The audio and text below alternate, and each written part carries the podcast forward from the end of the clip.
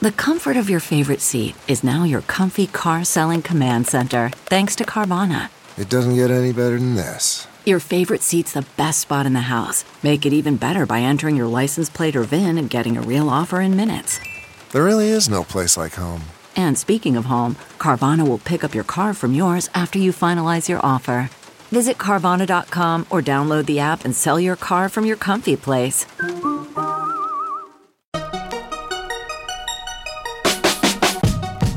Welcome to the Techmeme Ride Home for Friday, August 21st, 2020. I'm Brian McCullough. Today, Uber's former CSO is charged with obstruction of justice, making him the first tech executive ever charged for a security incident. A legend of the Amazon C suite is leaving next year.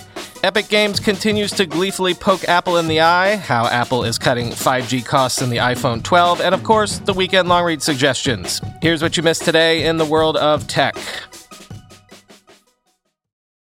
The former chief security officer for Uber, Joe Sullivan, has been charged with obstruction of justice for trying to conceal the 2016 data breach of millions of users and drivers from FTC officials.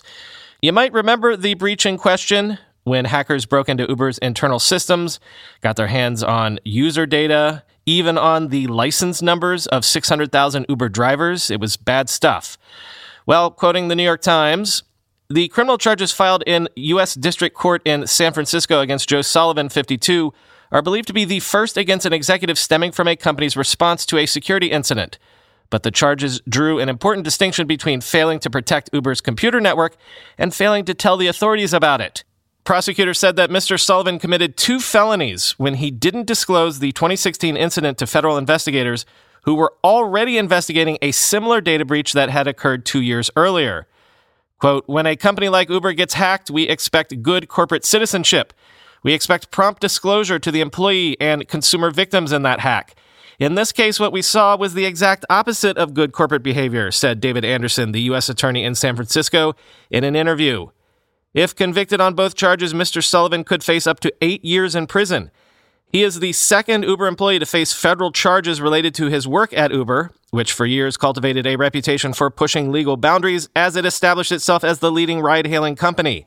Anthony Levandowski, a former Uber engineer, was sentenced last month to 18 months in prison for stealing self driving car trade secrets from Google. Mr. Sullivan became Uber's chief security officer in 2015 after leading cybersecurity efforts at Facebook. He led the ride hailing company's security work until he was fired in 2017 when his handling of the data breach was discovered by Uber's newly appointed chief executive, end quote. As David Sanger tweeted, quote, Big breakthrough here. Companies and executives have often lied to cover up hacks as if the data that was stolen belonged to them, not the people whose private info was compromised. Criminal charges may make execs rethink the wisdom of not revealing hacks, end quote. Mr. Sullivan's current job, by the way, Chief Information Security Officer at Cloudflare. By the by, since we're on Uber, yes, the news cycle sort of bit me in the butt yesterday, not long after I posted the show, noting that Uber and Lyft would shut down operations in California at midnight. An appeals court issued a stay averting the shutdown, which was briefly announced and which I almost didn't even cover. So, sorry to give you the stale headlines yesterday.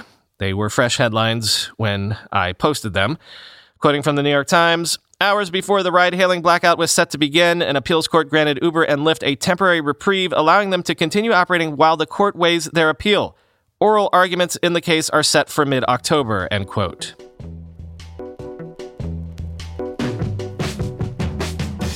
Jeff Wilke, Amazon's CEO of Worldwide Consumer, will retire from the company in 2021. Senior VP of Retail Operations Dave Clark will succeed him. I cannot express how fundamental and key Wilke has been to building the modern Amazon e commerce juggernaut, but Clark is no slouch either, quoting CNBC. Wilke, 53, has been with Amazon for over two decades, joining the company in 1999 to lead global operations. Since then, he's risen through the ranks and now oversees the company's core e commerce and physical retail business. Wilke is one of the closest executives to report to Bezos and was widely considered to be a potential successor for Bezos should he ever step down. Clark also has a storied history at Amazon, joining the company in 1999 as an operations manager. In 2013, Clark was tapped to become Amazon's global logistics chief, overseeing the company's growing network of warehouses along with last mile delivery operations spanning trucks, vans, and airplanes. Clark's attention to detail and tough management style has earned him the nickname The Sniper, due to his tendency to spot and fire workers slacking on the job in the name of ensuring fast delivery, end quote. Wilke's departure is either worthy of reading the tea leaves on, or it's not. I mean, it will be the e commerce side of Amazon, the marketplace, especially the third party marketplace, that is clearly coming in for regulatory scrutiny in these next few years. So if you're Wilke, you know, maybe why stick around to potentially have to oversee some of that getting dismantled? But also, you know, this could just be a case of a guy achieving great legendary things and just wanting to ride off into the sunset on a high. Worth noting that this reshuffling would now leave AWS head Andy Jassy as the longest serving high level lieutenant to Jeff Bezos. So maybe put Jassy on the shortlist for someday being a Bezos replacement, though he probably already was, and though he's really only a couple years younger than Bezos. And honestly, if Jassy ever wears the top title somewhere, might it be as the head of a spun out independent AWS someday?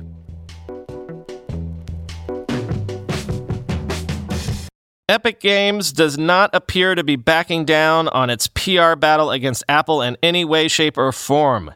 In fact, they've announced a Fortnite tournament for this weekend, August 23rd, where players can win anti Apple swag. Quoting The Verge Players who compete in the tournament have the opportunity to win an in game skin of the evil looking apple featured in Epic's 1980 Fortnite video, cheekily dubbed the Tart Tycoon, a free Fortnite hat, and even non iOS gaming hardware, including an Alienware laptop, a Galaxy Tab S7, a OnePlus 8 phone, a PlayStation 4 Pro, an Xbox One X, or a Nintendo Switch. In its blog about the tournament, Epic also reminded iOS players that they won't be able to play the next season of Fortnite, which is scheduled to begin on August 27th, and will likely add significant updates to the game. This isn't a new refrain, the studio used similar messaging last week. Epic suggested iOS players consider migrating to other platforms where Fortnite is available before the next season begins, which includes the PlayStation 4, Xbox One, Nintendo Switch, PC, Mac, and Android, and voicing their displeasure by tweeting directly at Apple with the hashtag free Fortnite hashtag, end quote. And a couple of Apple tidbits once again. First up, sources are reporting that Apple quietly acquired Israeli AR and computer vision startup Camerai over a year ago for something in the several tens of millions of dollars range. Quoting Calcalist Tech, Camerai's technology became a significant part of every Apple camera with an emphasis on augmented reality and video technology capabilities. Its founders kept the company in stealth mode throughout its years of existence, and even after the acquisition, kept media silence and never spoke about the sale or the fact that they now work under Apple. Camerai's platform allowed app and software developers to create augmented reality and image processing graphics without the need for technical knowledge or writing code. After being integrated into Apple's cameras, it made life easier for developers who wanted to include AR capabilities in their various apps, end quote. And our good buddy Ming-Chi Kuo says that Apple is looking to offset the increased costs of new 5G tech coming to the iPhone 12 by using a simpler battery board design that will be 40 to 50% cheaper than the one used in the iPhone 11, quoting MacRumors. Kuo says adoption of sub 6 gigahertz 5G technology will increase Apple's cost by 75 to $85, while millimeter wave technology will incur a 125 to $135 cost for Apple, so the company is cutting costs on other components wherever it can. While Apple has broadly been putting higher bargaining pressure on its suppliers, the battery board is one area where Kuo believes suppliers will see the biggest cost trimming, with Apple reportedly moving to a simpler and smaller design with fewer layers. The hybrid hard and soft battery board for the iPhone 12 will reportedly be 40 to 50% cheaper than the equivalent part in the iPhone 11 series, although this component is likely a small contributor to Apple's overall costs. Looking out further into the future, Kuo says Apple will push the envelope even more with the iPhone 12s lineup in 2021, adopting a purely soft board design that will shave off an additional 30 to 40% compared to the iPhone 12 board price, end quote.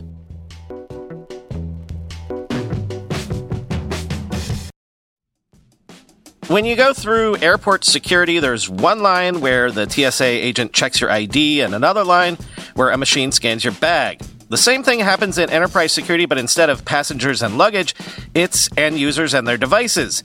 These days, most companies are pretty good at the first part of the equation where they check user identity, but user devices can roll right through authentication without getting inspected at all. In fact, 47% of companies allow unmanaged, untrusted devices to access their data. That means an employee can log in from a laptop that has its firewall turned off and hasn't been updated in six months, or worse, that laptop might belong to a bad actor using employee credentials. Kolide finally solves the device trust problem. Kolide ensures that no device can log into your Okta protected apps unless it passes your security checks. Plus, you can use Kolide on devices without MDM, like your Linux fleet, contractor devices, and every BYOD phone and laptop in your company. Visit kolide.com slash ride to watch a demo and see how it all works. That's K-O-L-I-D-E dot com slash ride, kolide.com slash ride. How do you make a password that's strong enough so no one will guess it and it's impossible for you to forget? And do it for 100 different sites? And make it so everyone in your company can do the same without ever needing to reset them? Sounds impossible unless you have 1Password. More than any other product I've ever told you about, I can vouch 1000% for 1Password. I can't live without it. 1Password makes strong security easy for your people and gives you the visibility you need to take action when you need to. Any device, anytime, 1Password lets you securely switch between iPhone, Android, Mac, and PC with convenient features like autofill for quick sign ins. All you have to remember is the one strong account password that protects everything else your logins, your credit cards, secure notes, or the Office Wi Fi password. 1Password's award winning password manager is trusted by millions of users and over 100,000 businesses from IBM to Slack.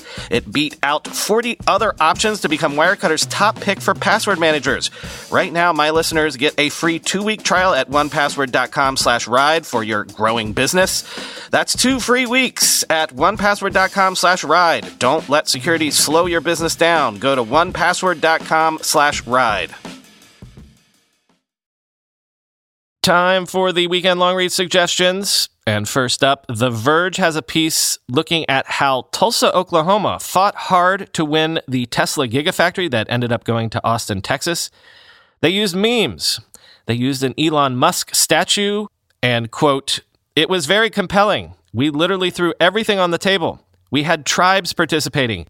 We had the city participating, the state, local foundations participating, Sean Kouplen, Oklahoma's Secretary of Commerce and Workforce Development, said. We knew what the competing package was, and we were trying to create a package comparable to that, and we did, end quote.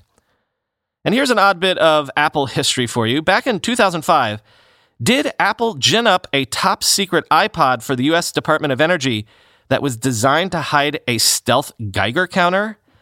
Quote, only four people at Apple knew about this secret project me, the director of iPod software, the vice president of the iPod division, and the senior vice president of hardware. None of us still work at Apple.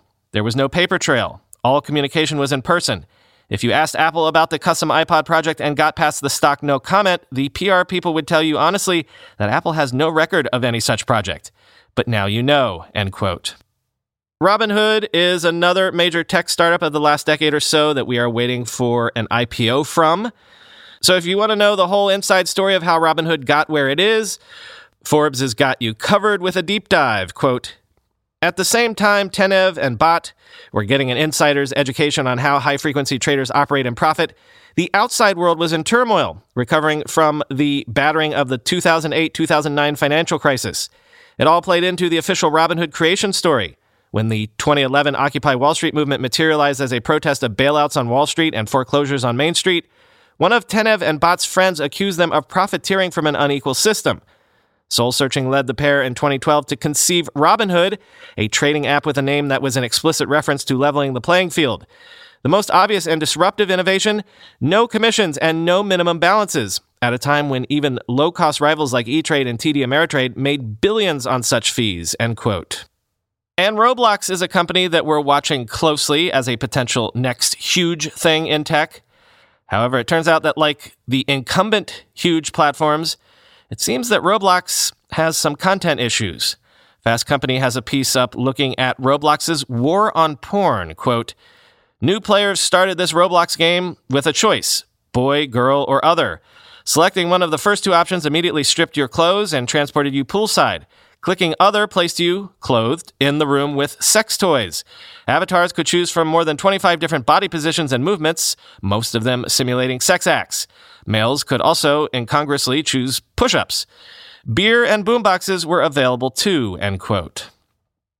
Ars Technica makes the strong case that the Facebookening of Oculus VR that we mentioned earlier this week is indeed bad for users, bad for developers, and actually bad for competition overall. Quote, Facebook is taking what many users will argue is, on its face, a dumb system, the equivalent of a computer monitor combined with a microphone and a mouse like controller, and leveraging its competitive advantage to install terms of service and data collecting priorities onto an attached hard drive. And regulators should begin to understand exactly what Facebook is doing and how comparable it is to existing technologies and business initiatives, as opposed to some mystifying, unique VR consideration, so they can reject the whole thing. Oculus already offers ties to Facebook features, which is well within its purview, but users currently have a choice. Facebook wants to take that choice away. For these reasons, simply advocating that people not buy Oculus products isn't good enough. Mandated Facebook accounts on any computer device, VR or otherwise, have got to go, end quote. And finally, a weekend project for you, if you will. The new Microsoft Flight Simulator is out, and it's supposed to be amazing. I've got a link to the Polygon review in the long reads links, but also check out this protocol piece, also linked in the same place, that says that Microsoft's new flight simulator should make Google and Amazon nervous. Quote, what makes the new flight so revolutionary is that it's simply the most detailed and realistic model of Earth yet created. Call it a digital twin. In Flight, being released initially for powerful Windows PCs, you can go anywhere on the planet almost instantaneously, and it looks like that place on the planet, with the general exception of restricted military areas. The buildings, the hills, the vegetation, the water, the sky, the clouds, it's all there, everywhere. The degree of freedom produces an intellectual effect that is, at first, a bit disorienting, perhaps akin to the first time you realize you could just type a question into Google and get an answer. With Flight, it is superficially easy to focus merely on the graphics, which are amazing in the sense that they are realistic. But the real leap forward, what makes Flight so powerful for Microsoft and so potentially concerning for its big tech brethren, is how adroitly the company has integrated many different layers of advanced technology to create a fresh, easy to use consumer experience that truly has no competition, end quote. That's all for today and for this week. No weekend bonus episode this weekend as I'm taking one more lazy summer weekend for all it's worth. But I do have a classified ad from a fellow listener to leave you with, so please do listen to this. Do you want to learn about the latest and greatest marketing tools each week and how to leverage them in your own marketing campaigns? Then subscribe to Growth Marketing Toolbox a weekly podcast exploring the best growth marketing tools and technology. You'll hear candid interviews with founders and marketing professionals, and you'll walk away with actionable marketing tips you can start using right now. Check out the latest episodes and subscribe at growthmarketingtoolbox.com or in your favorite podcast app. Just search for Growth Marketing Toolbox or visit growthmarketingtoolbox.com.